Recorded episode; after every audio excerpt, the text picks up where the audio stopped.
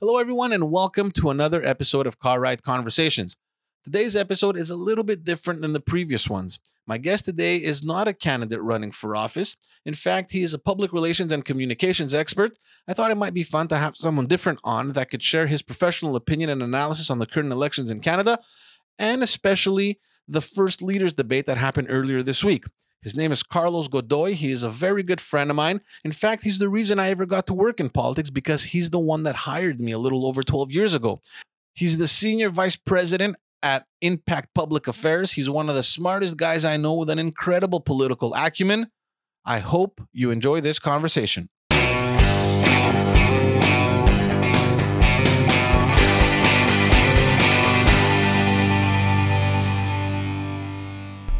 you know that Of all the people, of all the people that I asked to come on this podcast, of all the people that have agreed, uh, of all the people that have come, you were the least, uh, you're the one that I least expected to run after for like eight months. What's the problem, man? What's going on over here? It's you, you clearly overestimate how much I appreciate you. The problem is, and I appreciate the fact that you're on, this is the problem, that this thirty or forty minutes or whatever is going to last. It I'm won't, busy, it so it's it going to be twenty. It's, it's twenty. Okay, twenty minutes. So it won't do you any justice. You know, a guy like you, like, you know, the P R mastermind and communications wizard, you have so much information to give and so much knowledge uh, to share. You know, a secret uh, is something you tell only one person at a time. Okay. And so... uh, no, I appreciate Being as such. um, I know, I do appreciate you, uh, been, uh, after me to to come on, and uh, and I would have loved to, but um, uh, it's not always possible. I know, I know. Uh, you know, it's contextual, uh, timing, uh, plus, you know, uh, getting anywhere in this city is a little complicated these days. Just these days, just, just, these just days, not general. For the last decade.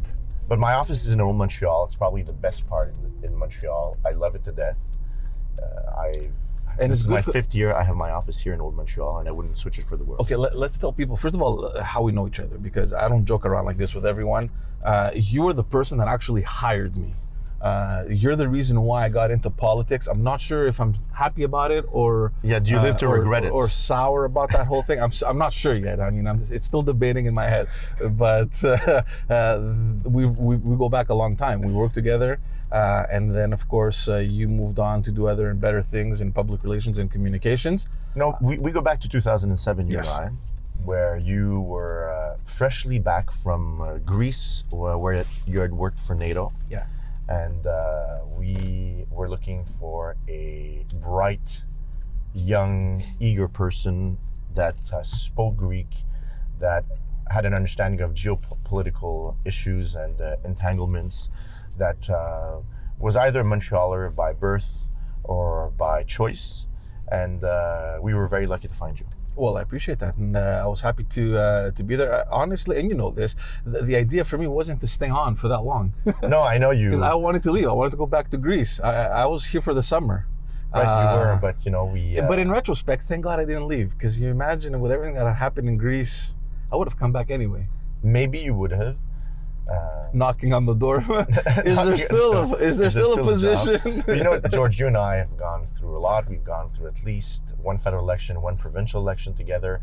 We've had our office occupied by about eighty uh, aggressive protesters, riot police. Very respectable students. Quebec. Very respectable. Exactly. They had, an, they had an issue that they wanted to bring to the government's attention, and to decide, you know, hi, let's crash this party. Yeah, yeah. Let's uh, stick a bunch of papers all over the office, and we'll prove our point. And uh, yeah, that was uh, that was quite the experience. uh, but yeah, we do go back a long time. Uh, very quickly, because we have uh, some interesting things to talk about. Um, Politics for you, how it started, uh, when, why it started. Uh, give me that whole background. I got involved in politics back in uh, back when I was in C E G E P, uh, Champlain Saint Lambert. Got involved in some student politics back then. This is the end of the nineties, and I gave a, a very rare T V interview back then to some community channel. It was two young Federalists versus two young separatists, mm-hmm. and the other young Federalist is today Aéroport de Montréal, uh, Vice President Martin Massé. Okay. He was Chief of Staff to uh, Robert Poitiers when he was Minister of Transport, et cetera. And so we were the two young Federalists, and uh, a lobbyist saw me on T V. This is very early nineteen ninety-nine, and uh, had his team reach out to me, and I went to work for him okay. for a year. So that's really how I got into politics, and then, you know, government relations, partisan politics. We were involved with one major national political party. Uh, and you started from the, you started from the youth wing, and you moved the and you moved up. Not so much. I never really was one oh, yeah. to be in oh, the youth thought, wing formally. Were, I so I, w- I was I was a young person in a political party, but okay. I didn't actually uh, occupy any position in the youth wing or participate so much. Okay. Even back then, even when you're young, you know, politics remains politics. And uh, as a as a lobbyist, we you know we had some issues to push that weren't always necessarily popular yes. with the political parties we were pushing it with, or um, uh, or and, and again, you know, I was doing this for work, and so therefore that's how it started.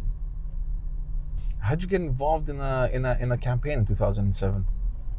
Back then, I was living in Villeray, and I had been living in Villeray for seven years almost, and um, the Quebec Liberals had identified a star candidate to oppose incumbent Parti Québécois, Elsie Lefebvre, who was, again, a bright, young, uh, very, very, very, very sharp young woman who had won the constituency in a by-election. And with a huge likability factor, too, right? Absolutely. Uh, yeah. Huge likability factor. La Reine de Villeray. She had won against, uh, uh, um, you know, another similar star candidate, a, a Greek woman running in a by-election in a, what was considered a predominantly Greek constituency. And so Elsie had been elected, and the Liberals were adamant on gaining that constituency back. And someone in the uh, Quebec Liberal Party, um, whom I knew, identified me as someone that could give a hand, and I became number two of that campaign, the, the communications director for uh, Jerry Sklavounos, whom, whom won that year by about a thousand votes, to our great surprise, because we were extremely disorganized. We really did not know what we were doing. And uh, it was pre- maybe perhaps my second campaign ever, but this was a serious campaign because we could actually win, as opposed to previous campaigns that I'd worked on that, you know, we knew we were just doing it to do f- to do it, right? Yeah. And so I uh, we won, and uh, I hired you. And uh, and and the rest is all history. The rest is history, but you know, nothing happens for nothing, and so. Um, I worked for Jerry for two years, maybe. We did the two thousand seven, yeah. two thousand eight election. Yeah, and then er, yeah. beginning of two thousand nine, I think uh, uh, you left and you went on to uh, to other challenges. I think you went to the, the Office of the Speaker. I did go to the Office of the Speaker of the Quebec National Assembly as a sort of de facto Deputy Chief of Staff, handling interparliamentary and international relations, handling the educational mission of the National Assembly, and handling welcome protocol security. Those were my...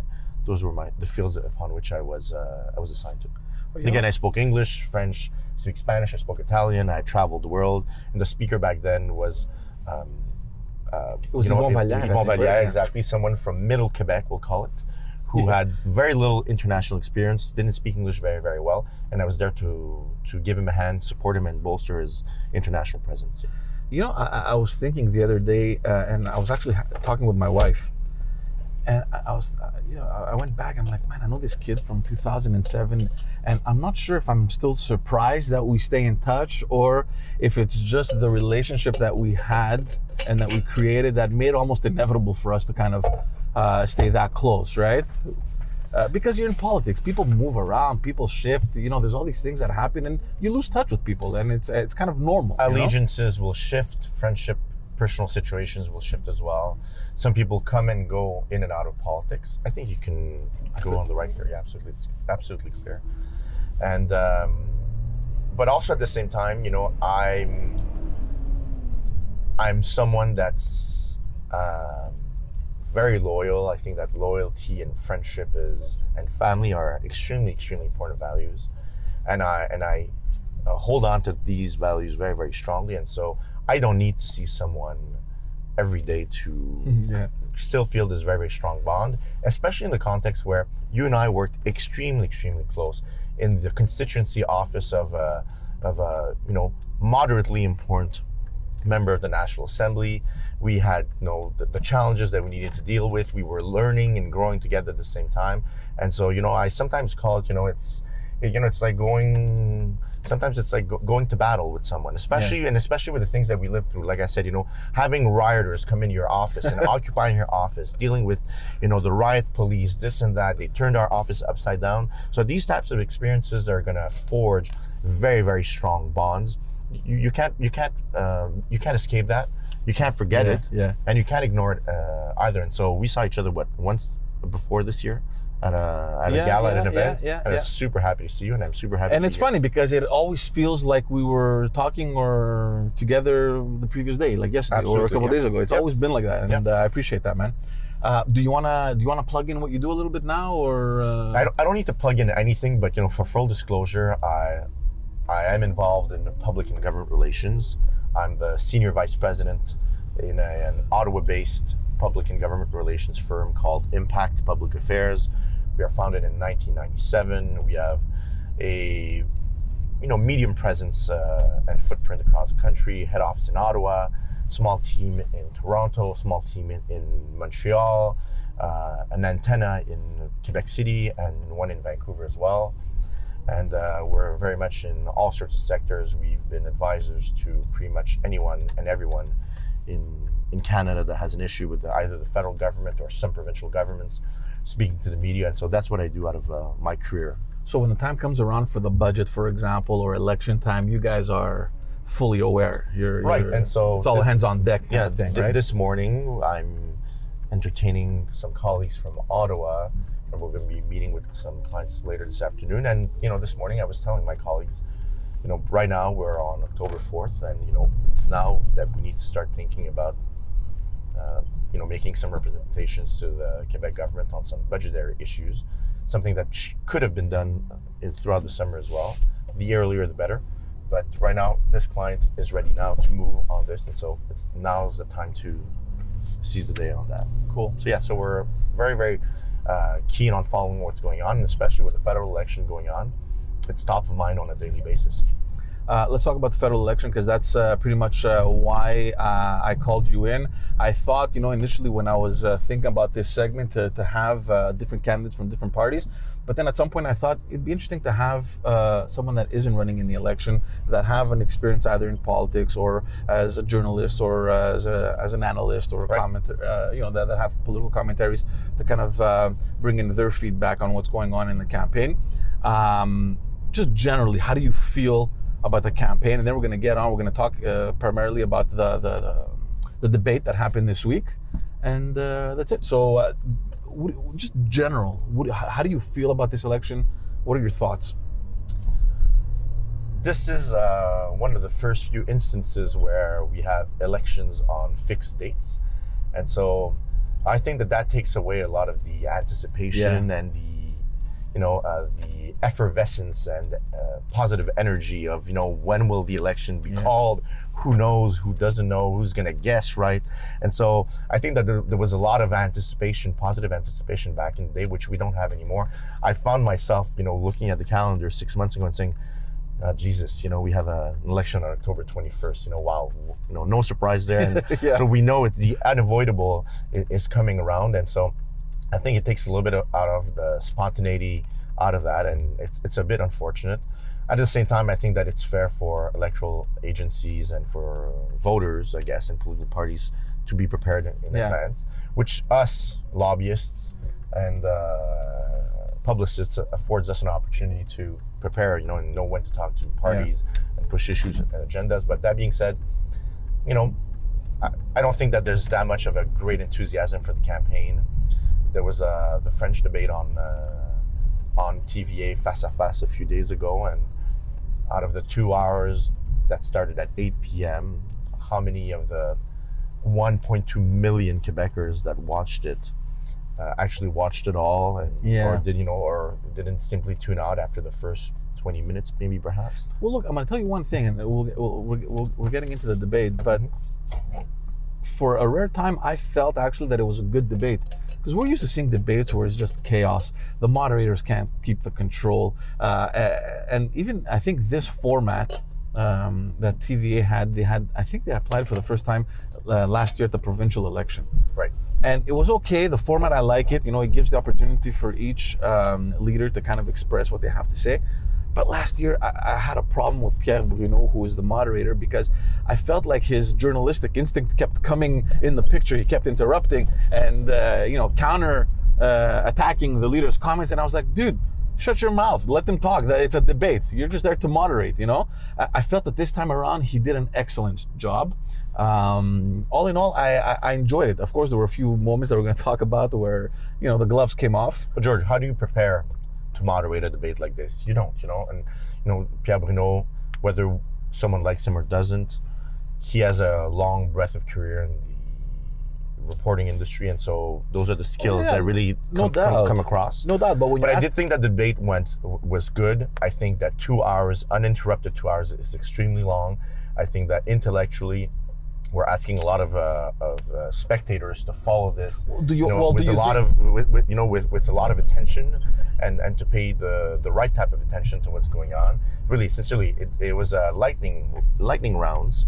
Plus, um, you know, there are the linguistic challenges of two point five out of four yeah. candidates that were uh, being represented on this as well. Nominally, you know, Andrew Scheer and uh, Jagmeet Singh, and you know, and Justin Trudeau, is, although he, he is a, a francophone, operates and has operated most of his life in English as well. So yeah. I think that, you know, his French sometimes is a little rusty, and it's unfortunate, but it's the truth. Uh, while Yves-François Blanchet, impeccable French, uh, he's going to do far less well in the English debate coming up on Monday. I've never heard him speak English. Neither have I.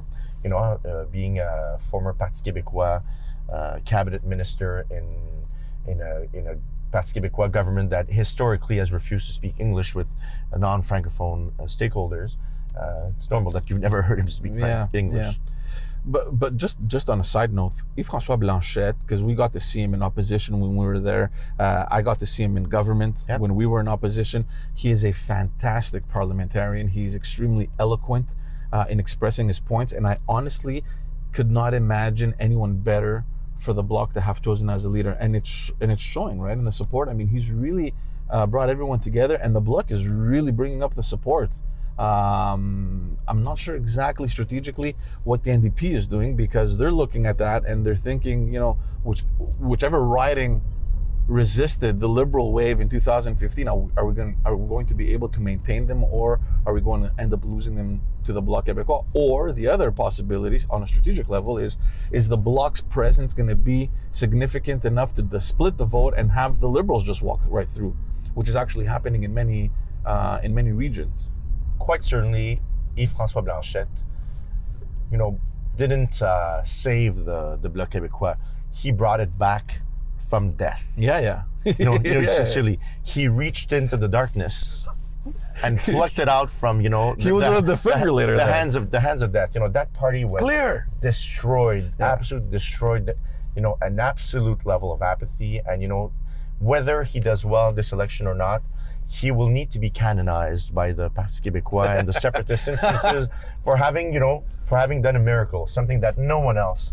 No one else in Quebec could have done. So Look, sincerely, he gets those kudos. He gets those those brownie points quite I'm definitely. Cu- I'm curious to see, because there's no way that he's going to lose candidates. If anything, he's going to gain. So whatever happens... I mean, they have ten, the Bloc has ten seats right now, and my projection is that they will gain up to another ten. I think so too. I agree with you. They're going to be between fifteen and twenty, which is a victory for them. Absolutely. So he has nothing to he has nothing to lose going into this campaign, Absolutely based not. on what's going on right now with the Bloc. Um, but going into the going but, into but the, the debate, but the, pro- yeah. the problem is that the N D P, well, yes, I know you want to speak about the debate, so but let's okay, just finish okay. yeah, you know, yeah, yeah. sort of like roadmap. Uh, the N D P will have lost a lot of seats by the end of this election in Quebec, and there's no doubt about it. You know, while uh, Jagmeet Singh appears to Quebecers as, you know, as a congenial person, someone that, you know, they would certainly would want to have a, or a, a drink with mostly out of curiosity, I don't think that Quebecers are going to necessarily going to be compelled to vote with them, and I think that voting for the candidate uh, in constituencies isn't going to be a sh- sufficiently strong appeal for Quebecers. So we have to imagine that, you know, the N D P is going to lose a lot of footing in the province. To whose benefit? And that's a real, real question. Yeah. Going into the debate, I thought that Andrew Scheer's Conservatives were poised to make four to six or seven net gains in the province. Yeah. But following the debate, I'm doubting that because those constituencies are head, neck to neck, um, in many cases Liberal, Conservative, and sometimes N D P. And I think that as a result of this uh, debate, you know, both the N D P and the Conservatives will have lost some footing to the benefit of the Bloc and or to the Liberals. And, you know, it sounds almost crazy to say this because the Bloc and the Liberals are uh, in diametrically opposed yeah. uh, political uh, viewpoints. But Quebecers, as you know, are um, uh, mi-fig, mi-raisin. You know, sometimes, you know, they're one way or sometimes they're another. Yeah. And we see it in Quebec City. Yeah. Where there has been an orange uh, wave in, in you know in conservative Quebec City, one yeah. would say, strong uh, orange wave, and now a strong C A C wave, yeah. which is, you know, again, the C A C is uh, diametrically opposed to, to the N D P, ideologically speaking. It's, and yeah. so that's why I think that a lot of Quebecers s- see politics as that. I think a lot of Quebecers often has, have seen themselves as either blue Liberals or red Tories, yeah. and the line is thin between both, and which allowed them the uh, versatility to be able to vote for, say, for example, for... Um, for the Liberals of the era or for the Progressive Conservatives of the era as well. Yeah. Uh, I, I thought, you know, going into this campaign a couple months ago, based on the wave that we saw uh, of the, you know, right-wing parties, both federally and provincially, uh, I thought it was going to have a big impact in the upcoming federal elections, especially in the regions. We saw Quebec shift to the C A C, which is arguably, you know, a right-wing party. Um, we saw the right-wing uh, right-wing parties win in the Maritimes, like this uh, in Ontario as well. So I thought, you know, Justin Trudeau is going to have a hard time, especially in Quebec and in the regions. Um, and I honestly think that the surprise factor is indeed Yves-François Blanchet for bringing up the uh, the Bloc. I'm looking at polls, for example, in ridings like Berthier and Masquinongé, where you have Ruth Ellen Brousseau. Mm-hmm. Uh, who resisted the, the you know the, the the wave in two thousand fifteen, kept her riding. From what we hear, she's an she's an extraordinary uh, parliamentarian. Even locally, people love her. I've also heard that. Yeah, she's in trouble, and you have the Liberals that are leading because the Bloc has brought up their support as well, so they're splitting the vote. Same thing is happening in Chambly, where Yves-François Blanchet is running. Um, Uh, Rosemont uh, is in trouble also. So all these ridings, it, it's going to be you know uh, nail biting. Uh, on the twenty-first of October, I think. But, but this is part of the unfairness of of, uh, of politics, of electoral politics. You may have a phenomenal member of parliament like Alexandre Boulris, yeah. Rosemont La Petite Patrie, for example, very present, very active. He is the deputy leader of the N D P, but at the same time, as a result of, of his leader's, you know, lukewarm performance at the during the T V A face-off, you know, he may lose some votes as a result of this. And so, and it has nothing to do with his own performance or, or his own service and representation of his constituents. This is the un- the unfairness part yeah. of it, right? You know, Andrew Scheer with his whole story about, is he personally for or against abortion, will have hurt some of the women candidates uh, that are con- uh, under the Conservative banner in Quebec, simply because Andrew Scheer could have evacuated and gotten rid of this question extremely early on the onset of the debate by saying, yes, by virtue of my religion, by virtue of my beliefs, I think that all life should be protected, and I'm against abortion, but as Prime Minister of all Canadians, I will defend women's value to decide what they do with their own bodies, period. End of story. Then we would have moved exactly. on to another story. See, you're, so uh, uh, hesitation kills, and Andrew Scheer decided to hesitate on, on this question. See, you're a communications that, that guy, or, like, you're part of the Conservative team. Isn't this an issue that you... you automatically know one hundred percent that it's going to come up during the debate? How can you not prepare your leader adequately to respond? Like, there's no doubt in my no, mind I, that I'm they not. knew that this is going to come up. Like, for sure this is going to come up. Or either the gay rights, it's going to come up. I, I'm I'm not. I'm quite convinced that this is something that they had prepared for. And, you know, and I haven't asked. I didn't reach out to find out. I think, you know, they probably have a lot of things to worry about. Yeah. Uh, like every other team. But at the same time, I think that this is perhaps a dichotomy of, you know, there's you have Quebec folks and then you have rest of Canada folks on yeah. the campaign, and I see this very yeah, often but they're, with they're clients. Not, they're not watching the yeah, French no, debate, though, yeah, right? But I, I the rest of Canada. That, but, I, but I, but you know, the the rest of Canada folks in your campaign or your communications folk, if they don't have that, you know, that sharp acumen for what makes Quebec specific, yeah, yeah. and don't listen to their Quebec folks on the on the matter, and that's maybe where, you know, opportunities are lost. And, and I see it in the private sector. Sometimes clients will, I will advise clients on a certain issue. that I put through my only very, very specific Quebec lens. And at the end of the day, the client has all the money and all the answers. And if the client decides that we're gonna we're gonna go for an option that I didn't suggest, then you know we have to live with it. Yeah. And this yeah. this is maybe what happened. And, and it sucks that it came on like within the first five minutes, right? It but, you was know, like a couple it's, uppercuts, it's, and he was destabilized it's for the, the draw of the luck. You know, yeah. the, this issue, immigration and uh, social policies, was the first topic, and you know, and you know, it was the white elephant in, in the room. You know, Pierre Bruneau really, it's Pierre Bruneau that you know gave Andrew Scheer the uppercut. You know, the other leaders, you know, just kicked him once he was on the ground yeah. on this issue. But I think that he did well for the rest of the debate. He managed to pick himself up and um, and, what, and live through the rest of it. Here's what I find very curious. I mean, you know, going into the debate, you know that the other leaders, they have an idea on what to attack Andrew Scheer on, which is, for example, the abortion rights, gay rights, or whatever. Right. And then you can almost imagine the leaders knowing exactly what to attack Justin Trudeau on. Ethic, ethics violations, uh, you know, S N C-Lavalin scandals, mm-hmm. resignations. Like, this yeah. was a horrible year. Like, they started two thousand nineteen on a on a horrible note. And yet nobody even attacked him. Nobody even, you know, it, nobody took advantage of the platform they had during the debate to to lay in some shots. I think Justin Trudeau performed exceptionally well, to my surprise. I mean, uh, you know, I don't want to judge the guy, but I didn't think that he was going to come out unscathed as a leader and as I've an incumbent also, prime minister. In, in the briefing note that I wrote to our clients on, our Canadian English-speaking clients on the debate that they didn't watch or couldn't have understood. Mm-hmm. You know, I did say that, you know, in my opinion, I think, you know, Yves-François Blanchet came up on top of this debate simply because of his mastery of the French language. Yeah. He was cool, calm, collected, sharp, methodical, uh, really, you know, sincerely, he had everything to win.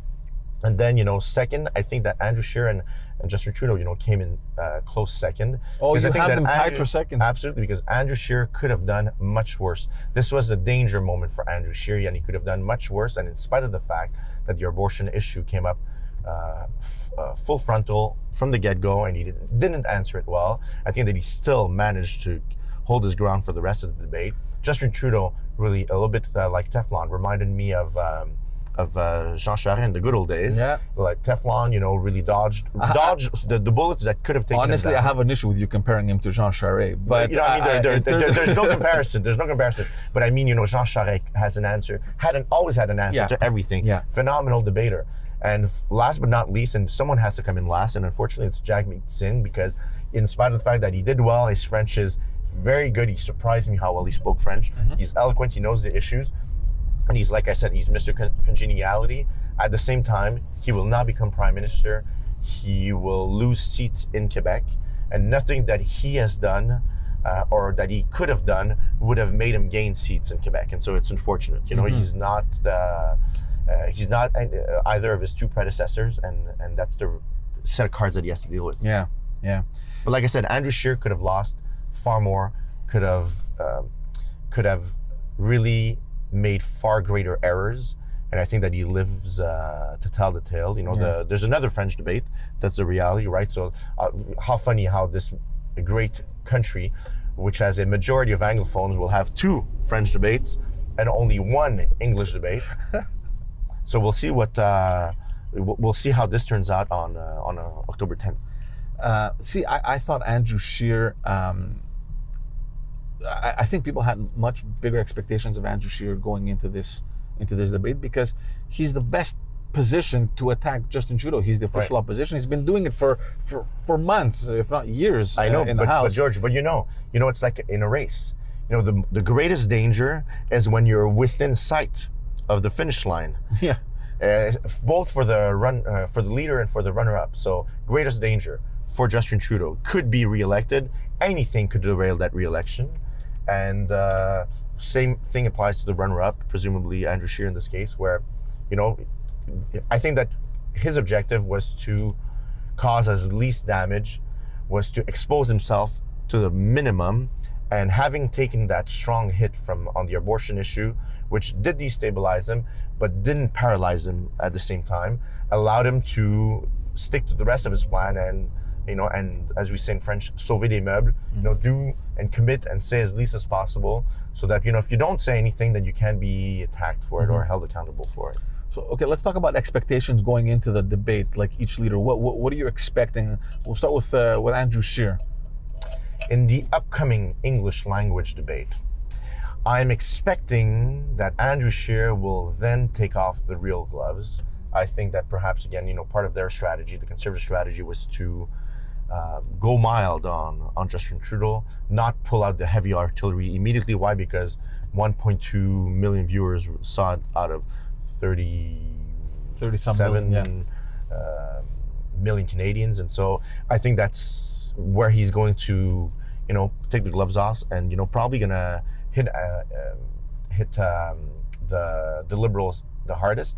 At the same time, I think that there's a strong uh, communication or a, uh, a communion of conscience sometimes, uh, as odd as this may sound, between Conservative electors and Bloc Québécois electors, especially in, like I said, you know, middle Quebec, that is mostly rural, mm-hmm. smaller towns, that uh, has traditionally progressive Conservative voters who are uh, Conservative uh, in some way, but are progressive at the same time. We have a very, very strong attachment to Quebec and a lukewarm attachment to Canada. That's where I think there's a communion of conscience between those two electors. So I think that Andrew Scheer needs to take as many shots as possible uh, at um, Yves-François Blanchet, uh, pull out that, you know, he's, you know, is separatist, wants to break up the country, is yeah, going to be, very, is, very going, is, is going to elect, it, yeah. is going to elect members of parliament whom at this, at the end of the day, will not achieve anything constructive mm. uh, other than making recommendations. And, you know, um, you know, almost helping is the same as not helping at all. I've said this once before when you were used, you and I used to work together. Mariam Mourani came out on Twitter after the the former Bloc M P, uh, Ahantsika, or yeah. wherever that neighborhood is. And she came out and she said, you know, I Bloc members of parliament n- will never have a bill adopted in the House of Commons. And she talks about the bill that she had adopted as an independent member of parliament on human trafficking, if I'm not mistaken. And so when you have former Bloc Québécois M Ps coming out of the woodworks to take a shot at you and saying, you know, the Bloc will never do any good for this country. In so fact, I, I did something as an independent. As an, I had to leave to, do, to be able to do yeah. something as an independent.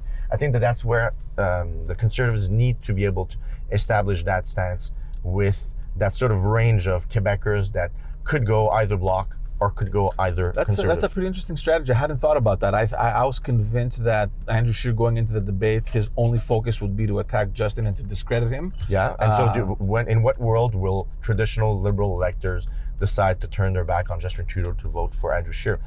It would never happen. It's uh, the, I think that the, the best that uh, the best that Andrew Scheer could do was convince traditional Liberal co- electors to not go out to vote. Yeah, okay. And he's not going to switch, turn the, convert those votes, to use a football expression. While I think that it's completely possible to turn uh, Bloc Québécois electors to Conservative electors, right. or you know, uh, wishy-washy, uh, middle-of-the-road uh, voters who haven't made up their mind, but that, like I said, are in that sort of progressive Conservative na- Quebec nationalist zone.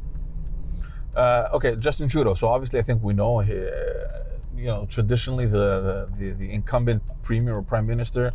You're going into this campaign. You wanna you wanna show, demonstrate people that you're still um, at the caliber of being a prime minister. Right. You don't want to come out too aggressive. No. Right. You, you want to show you poise. To, you have to defend your. You have to defend what you've achieved. Yeah. You have to basically uh, repeat what he did in this campaign. And so that puts you on a defensive stance immediately from the get-go, because you're out there defending what you've uh, achieved for Canadians uh, on your agenda over the last four years. At the same time, we also have to be cognizant that he is, you know, the most likely to form uh, a government come October twenty-first, today, that uh, may be a majority or likely a minority at this point. Uh, it's still too early to tell, I think. And so therefore, you know, he has to demonstrate that, you know, he's delivered on the promises that he he made four years ago, that, you know, he the promises that he hasn't delivered on, that he has reasons for it. Either they're on the way to be delivered, or they're, it's more complicated, and it happens. Governing is extremely complicated. And he also has to demonstrate that current preoccupations of Canadians are going to be top of mind for the next four years. And of course now, you know, uh, it's popular and, and populist to speak about the environment. Yes. The environment is really the, the thing to talk about, and it's the big issue. But at the same time, you know, there are fiscality issues, you know, the elderly, um, protecting rights, projecting our influence across the world. Canadians are going to ask themselves, you know, is Justin Trudeau the best person to be able to deliver what really matters to me in my head, in my heart, and most especially in my pocket? But also, is Justin Trudeau the right person to represent us abroad? Yeah. Those are really the real questions. Because the two other leaders, you know, have no chance of, of uh, becoming prime minister or forming the government. Uh, you know, in a minority context, you know, Jagmeet Singh could play uh, an important role in a minority Liberal government, yes. You know, the balance of power, lending his support. Uh, not necessarily in a coalition, but being there to prop up the vote when mm-hmm. when is required. The same as the Bloc could do the same thing with the Conservatives. I think that the Conservatives have, you know, taken a strong stance on Quebec. You know, Conservatives fundamentally, while they are federalists, you know, I do think that they are the most attached to the concept of uh, Quebec being a nation and autonomy of the provinces and less government. And so yes. I think that resonates a lot in the in the minds of Quebec electors. And so maybe the Conservatives uh, could be bolstered up in a minority government by by the Bloc, but you know, I think it would necessarily be on a case-by-case basis, because in there's no foreseeable future where Yves-François Blanchet could come back to Quebec and say, yes, I'm going to support the Conservatives because uh, I need to, or because Andrew Scheer is going to tell me what to do. That's yeah. not a well, universal look, word that would happen. And the possibility where he, where he, um, where he wins like almost a third of the seats in Quebec, he can play an important role uh, in Ottawa, all right? Of course he can. You know, and that's what he's defended in the face-off on T V A. He he defended that, you know, the role of parliamentarians is important as individuals, that um, in spite of our system being more complicated for uh, independents and smaller parliamentary groups to be able to effect change, that is legislative and quite certainly regulatory and other. I think that, you know, parliament- parliamentarians, you know, don't want to feel that, you know, they are they are they're useless, that they're just, you know, people that are gonna stand up to vote when they're told to, yeah, or ask the questions that they're told to by the caucus. I think that parliamentarians want to more and more play an important role. I think the Senate has certainly taken that way and that pathway in the past few years. You know, I think senators are far more independent and have a lot more latitude to be a true sober second thought in this country today than they have since the inception of the Senate. But like I said, you know, um, it's all going to depend. You know, are Canadians going to send a majority government to Ottawa? It's what, one hundred seventy seats, the majority, or they're going to send a, a minority? It depends. If, if it's a small minority, then everyone's going to have to make an effort to make this country governable, so that we're not a, you know, there's an expression in French, un parlement à l'italienne, which yeah. through proportional and representation, et cetera, it's very, very hard and complicated to to, form, to, a, to, to form a government, like yeah. in many countries in, in Europe, uh, the Netherlands, uh, Belgium, France, also to some degree. Yeah. And uh, so those are all the, the questions that Canadians need to ask themselves. And Yves-François Blanchet almost pleaded for a minority government where he would have a bigger role to play without ever being a cabinet minister or being right, officially right, right, associated right. To, to a political party to prop them up. But at the same time, we know that, you know, minority governments in this country have a an average life expect, expectancy yeah, of eighteen years. months. Yeah. Of eighteen months. And so, do we want to go back to to the polls in eighteen months? Do we want to live through eighteen months of uncertainty where, you know, we're, we're going to have some gridlock on some complicated issues that either the Liberals or the Conservatives have promised and committed to deliver uh, by virtue of the platform that their members have have voted, drafted and voted, and that, that Canadians have, has, have sent, sent them to Ottawa to work on? And so those are the true questions that yeah. Canadians need to ask themselves. So going into the next debate, expectations at N D P, and because now there's also going to be the Green Party uh, taking uh, participating in uh, in these elections, and we know that they're you know uh, you know they're uh, they're up against each other. Uh, they are. N D P and the Green Party. But I think that they're up against each other really mostly on, on the environmental issue. I don't think that you know on the on the social progressive issues. I think they're on the same page as well. Yeah. But as for everything else, I think that, you know, the Greens sometimes, you know, they have maybe slightly center to center right fiscal policies or, or mindset. I, to my great surprise, I, I actually like Elizabeth May very, very much. I've had the chance to, to see her speak to small groups of clients uh, on Hill Days in Ottawa. And sincerely, she is well liked. Yeah, yeah. She's, to my great surprise, again, you know. Found, but you saw well the, the first debate there that happened where Justin Trudeau wasn't present. I found her uh, amazing. She, right. she was very good. And she, and she is very good. She's uh, an experienced parliamentarian. She's a member of the Order of Canada, which is not something that, you know, that we hand out to just anyone. She's respected, appreciated.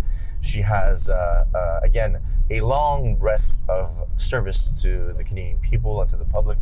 And so I really do hope so that the Greens are going to get a couple of more members of parliament elected. I think that they would be the right thing for this country in the twenty-first century. And especially the real with the trend, is, right? The real question now. Is where or how, you know, is uh, Pierre Nantel in Longueuil-Saint-Hubert, who is a recent transplant from the N D P to the Greens, is he going to keep his seat? Uh, I'm not sure if they'll be able to do anything in Quebec. If anything, it's going to be more in uh, in B C, where they have uh, a groundswell of support there. Uh, right, and I think she elected that, you know, a second member, right? She uh, did, earlier this year. Absolutely, uh, in a by-election. And the reality is that, you know, Quebecers, I think, a lot of Quebecers will be interested to vote for for the Green Party because of their attachment to mm-hmm. environmental issues, sustainable uh, development, Uh, thinking about the future of our planet, which I think that is ridiculous because the planet, whether we're here or not, the planet's going to do well without us. I think, you know, think about the future of humanity on this planet. That's the most, that's the more appropriate expression.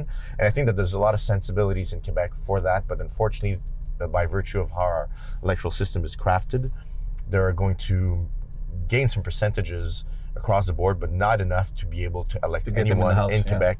Maybe, like I said, Pierre Nantel maybe could get reelected. I think that he could get reelected only on his own track record and on his own name. Yeah. And hopefully he'll get reelected as a... But as that's a pretty now. big, though. Uh, gaining a seat in Quebec, it's huge. I remember when the N D P got uh, finally got a seat in Quebec, it was the biggest news, right? Yeah, absolutely. But you know, I mean, that neighborhood, uh, Saint-Hubert, Longueuil, is uh, traditionally very bloc, very separatist. Uh, it's uh, always has been the case.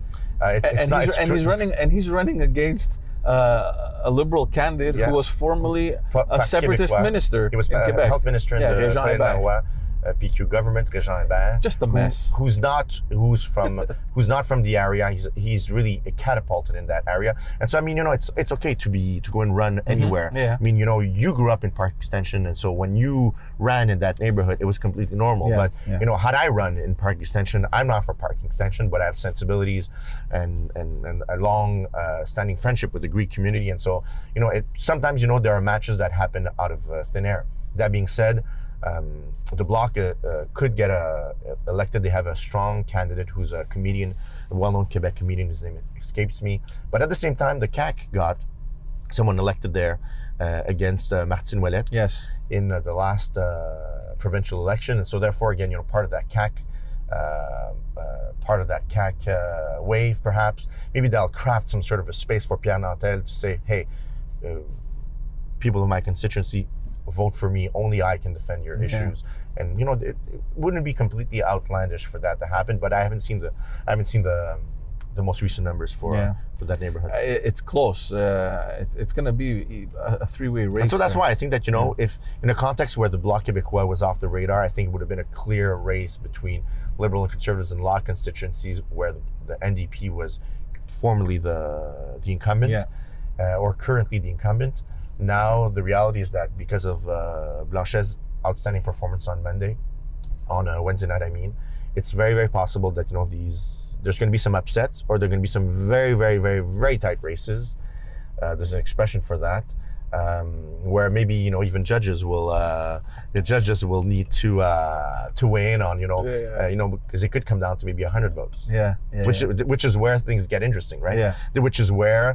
Things get interesting, and where we have to remind people that Every voting counts, does yeah. matter. Of course. When it comes down to losing or winning by twenty-five, thirty, one hundred votes, that's when you realize that everyone needs to go out to vote. Yeah. Uh, we'll wrap it up. Um, some hot, uh, hot topics that came out of that debate uh, where really the gloves came off. Uh, Bill twenty-one, where since the beginning of the campaign, I think actually at the beginning of the campaign, everybody kind of wanted to stay away from that issue. And then, do, do we really have to talk about it? Well, no, because it, yeah, exactly. Let's stay away from the issue.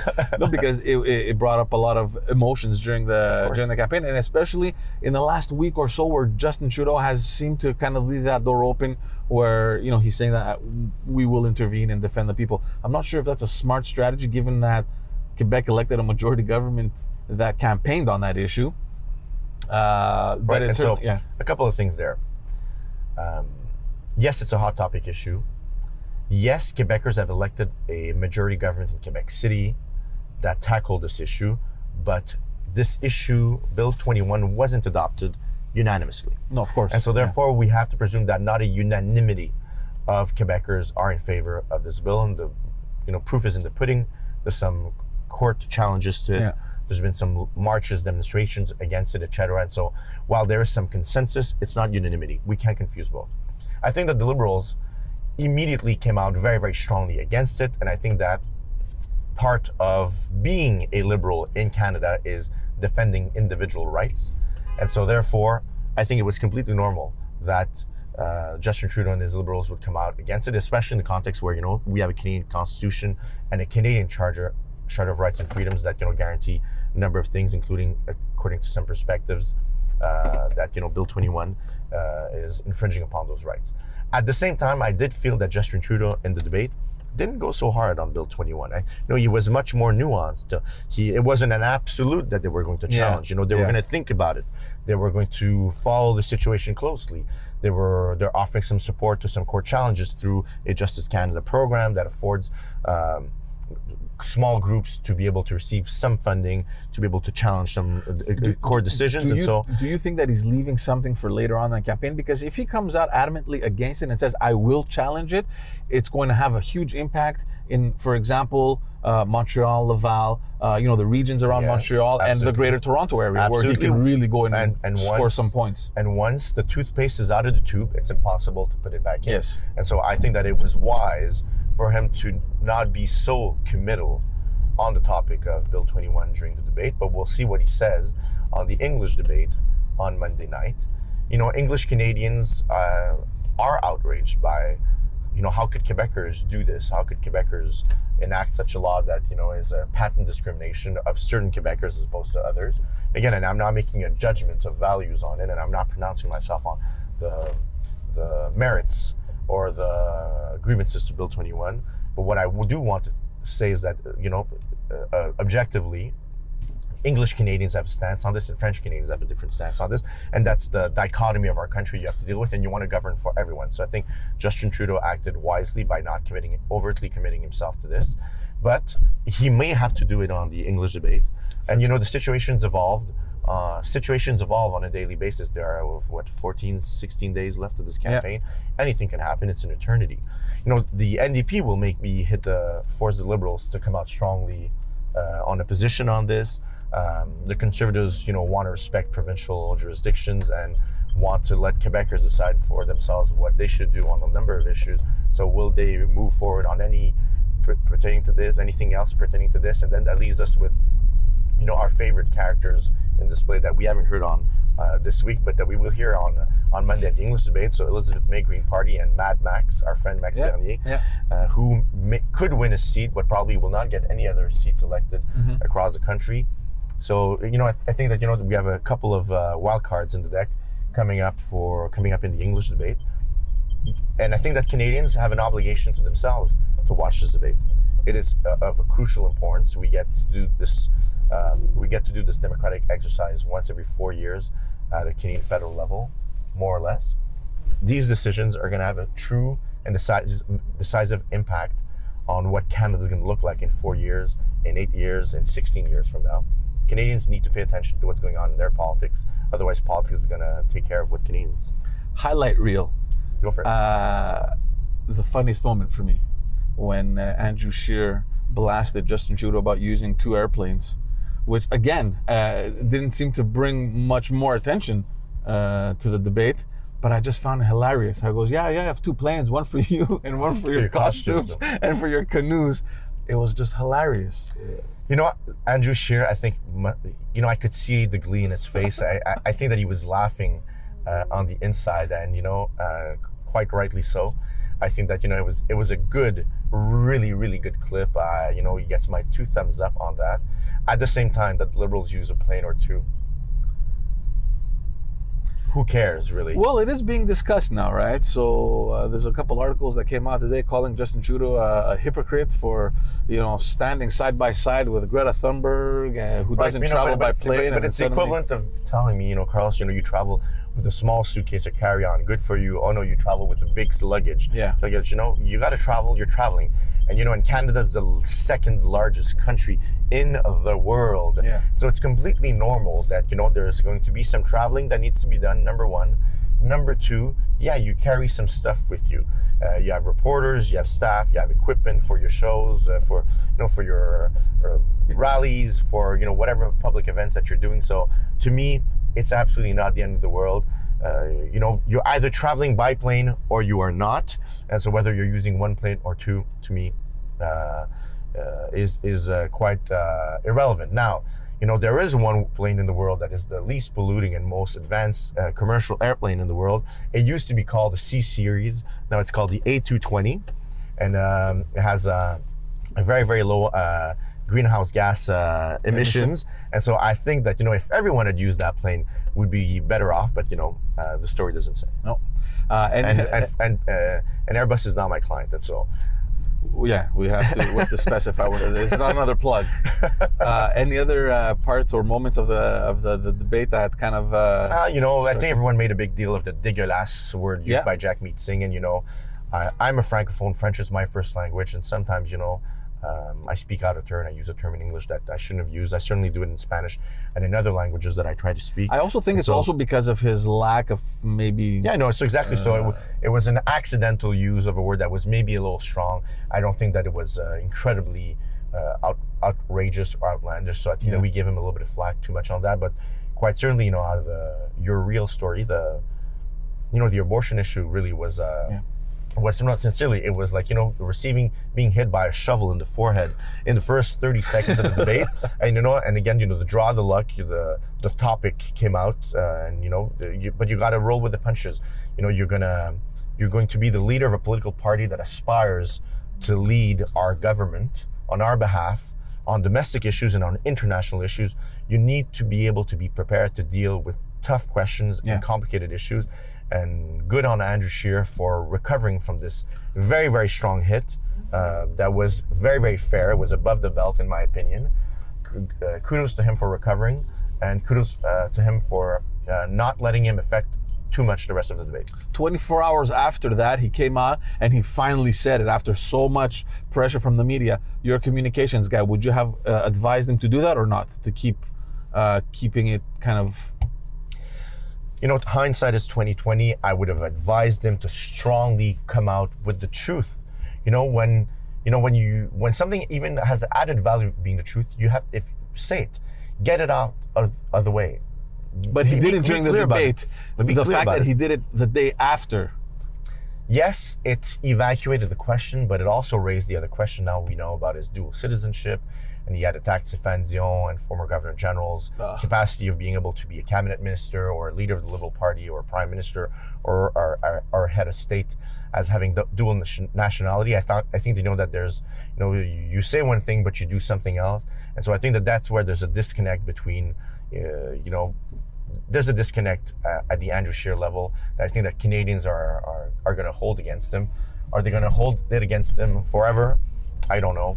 Is it going to affect him, the rest of the country? I'm not sure either. But, you know, I did hear uh, uh, Foisy from uh, Radio Canada ask Andrew Scheer, because uh, Andrew Scheer answered, you know, no one asked if I had dual nationality. And so Foisy asked him, you know, is there anything else that we should be asking you?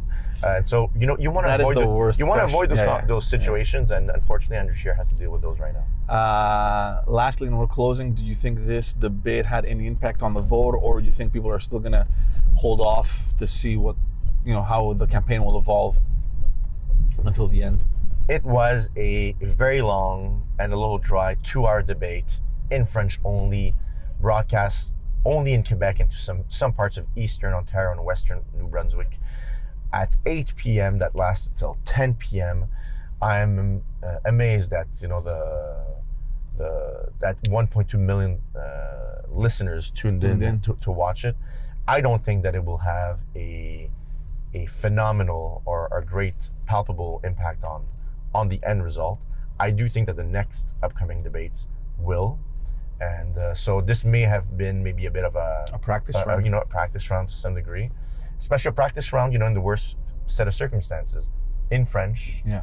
uh, for uh, two leaders who are non-francophones, and so this is where I think that, you know, w- this is where we have to. to see it as only that, you know, a debate only in Quebec on mostly Quebec issues uh, and, or of national issues that have a Quebec impact. But quite certainly, you know, there's uh, going to be some clips that will come out of this. Uh, could be the object of future attack ads from one part or another. Um, I think that, you know, I saw Yves-François Blanchet yesterday touring his own constituency. You know, he looked like, you know, like a million bucks, you know, uh, braggadocious of having been uh, the quote-unquote winner from that debate. Yeah, yeah. You know, again, a campaign is very long, and we knew the election was going to be October twenty-first, so we know that everyone's been campaigning for the past six yeah, months, yeah. but the real, real campaign is right now, and I think that, you know, Canadians need to pay attention. And we, Canadians, more importantly, need to go vote absolutely as well. Because the truth is, anything can change, right? And I, I and I just want to remind everyone listening or watching that the two thousand fifteen election, Justin Trudeau won in the last week, or maybe let's say yeah. a week and a half. Mm-hmm. He was coming not only, not even second; he was coming in third. That's where people were projecting him, uh, and it's the last week. And I remember even the topic; it was on the headscarf, the whole debate on the headscarf. Yeah. That's what did it for him, um, and it changed everything. And you know, to many people's surprise, he won with the majority on top. So but anything see, can change. Anything can change. Any issue can become a a problem issue or a wedge issue, uh, depending on who raises it, who carries it, and how leaders will react to it. And so who raises it, we can't control that. Uh, who carries it? When reporters decide to stick on an issue, you know, the fourth power in, in the country. Yeah. Then you know, you know, there's no telling them, and you know, once they take a bite out of you, they're, they're not going to let go until you've answered. They they've received some satisfactory answer, and and reporters dogged um, Andrew Scheer on the abortion issue on that, and then you know you have to react to it, and so you either react positively, and and take the bull by the horn and own it, and uh, and face it, and then put it beside you or past you, or you let it linger. And uh, you don't know how to react, you know. I think that, you know, in any crises, whether um, it be in a situation like this or in the private sector, in a crisis management, you know, you need to be able to face the music and react positively and react in a way that's going to afford you the opportunity to address the issue and then put it behind you, then switch the narrative. And that's where really professionals need to come in yeah. to be able to do that. Uh, dude, thanks for coming on. And thank you. Uh, we, Sincerely, I, I, this was a lot more fun than I thought. So you got to come on a longer format. Yeah, absolutely. Much more relaxed. You know, don't dress up too classy and stuff. You don't need to impress me. You know, I, you know, if you think that I would dress up like this to impress you, we're gonna take a left here. I know Old Montreal like the back of my head, and I love this neighborhood. Uh, dude, thanks a lot, man. Uh, it was a pleasure seeing you again, and uh, we should do this more often. We definitely do. Thank you.